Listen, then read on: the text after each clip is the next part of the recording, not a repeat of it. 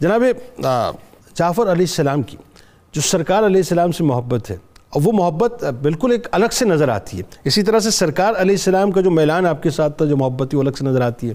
پھر خاص طور پہ وہ جو واقعہ ہے کہ جب آپ مکے سے واپس جا رہے تھے، تو حضرت سیدنا امیر حمزہ رضی اللہ تعالیٰ عنہ کی شہزادی حضرت امامہ سلام اللہ علیہ جس انداز سے، جس فرت محبت سے لپکی تھیں آپ کی طرف۔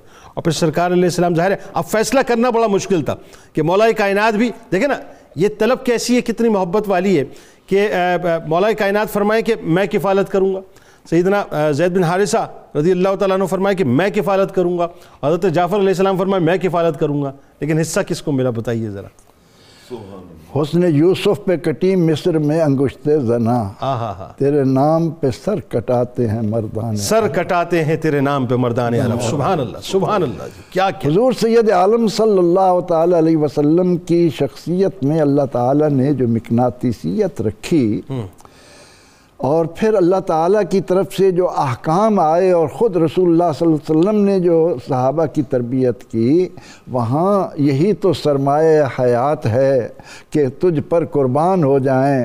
آپ کی محبت کے بغیر ایمان کی شمع روشن ہو ایمان کی بو کسی کو ملے یہ ناممکن ہے۔ تو قرآن کا فیصلہ ہے احبہ علیکم من اللہ و رسول سیدنا حضرت جعفر صادق رضی اللہ تعالیٰ عنہ، چونکہ پلے ہی آغوش رسالت میں ہیں۔ تربیت ان کی شروع سے جعفر علیہ السلام جی حضرت جعفر تیار علیہ السلام محبت حضرت جعفر تیار رضی اللہ عنہ محبت تو ان کی گھٹی میں پڑی ہوئی تھی۔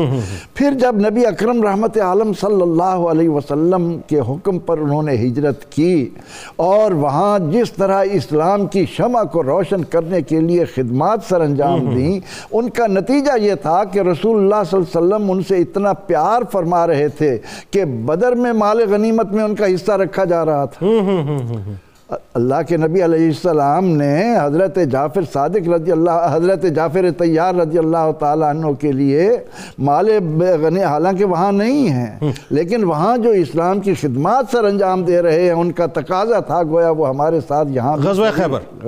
نہیں جی غزوہ بدر میں بھی۔ اچھا بدر میں بھی ہوا غزوہ بدر میں بھی آپ نے ان کا حصہ رکھا۔ اور خیبر میں بھی ہوا۔ ہاں جی اور غزوہ خیبر میں تو یہ ہے نا کہ آپ جب واپس آئے ہیں اور حضور نبی اکرم رحمت عالم صلی اللہ علیہ وسلم خیبر کو فتح کر کے تشریف آئے ہائے کیا خوبصورت اور اس موقع پر جب سیدنا حضرت جعفر تیار رضی اللہ تعالیٰ عنہ تشریف لاتے ہیں اور ان کو دیکھتے ہیں۔ آئے ہائے۔ کن کو؟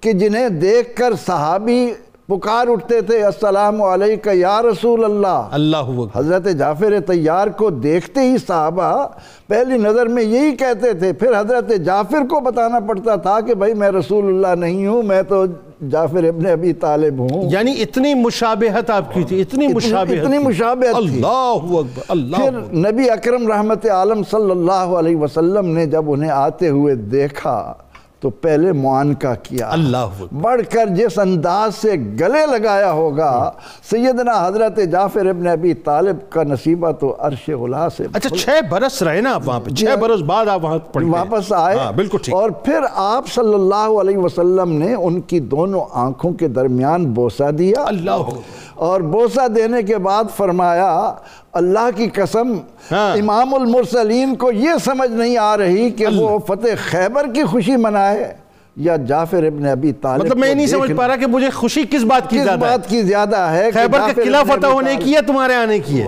اللہ اکبر۔ اتنی بات نے حضرت جعفر ابن ابی طالب رضی اللہ عنہ کو جن مراتب پر پہنچا دیا امت رش کرتی رہے گی۔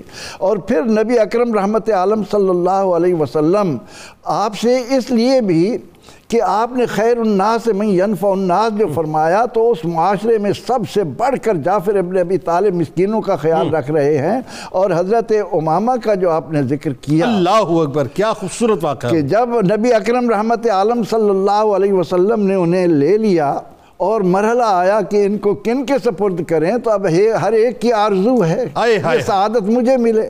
علی مرتضی رضی اللہ عنہ کھڑے ہوتے ہیں یا رسول اللہ مجھے دیجیے۔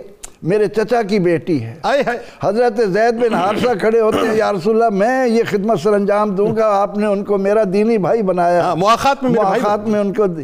اور حضرت جعفر عرض کرتے ہیں یا رسول اللہ صلی اللہ علیہ وسلم۔ یہ میرے حوالے کی جائے کیونکہ میرے گھر ان کی خالہ ہے۔ اللہ اور پھر نبی اکرم رحمت عالم صلی اللہ علیہ وسلم نے حضرت امامہ رضی اللہ عنہ کے لیے حضرت جعفر ابن ابی طالب کا انتخاب فرما کر خالہ کو ماں کے درجے تک جو ایک شرف دیا ہے، آپ نے پھر وہ حضرت امامہ، حضرت جعفر کو دی اور فرمایا کہ ان کی کفالت تم کرو گے۔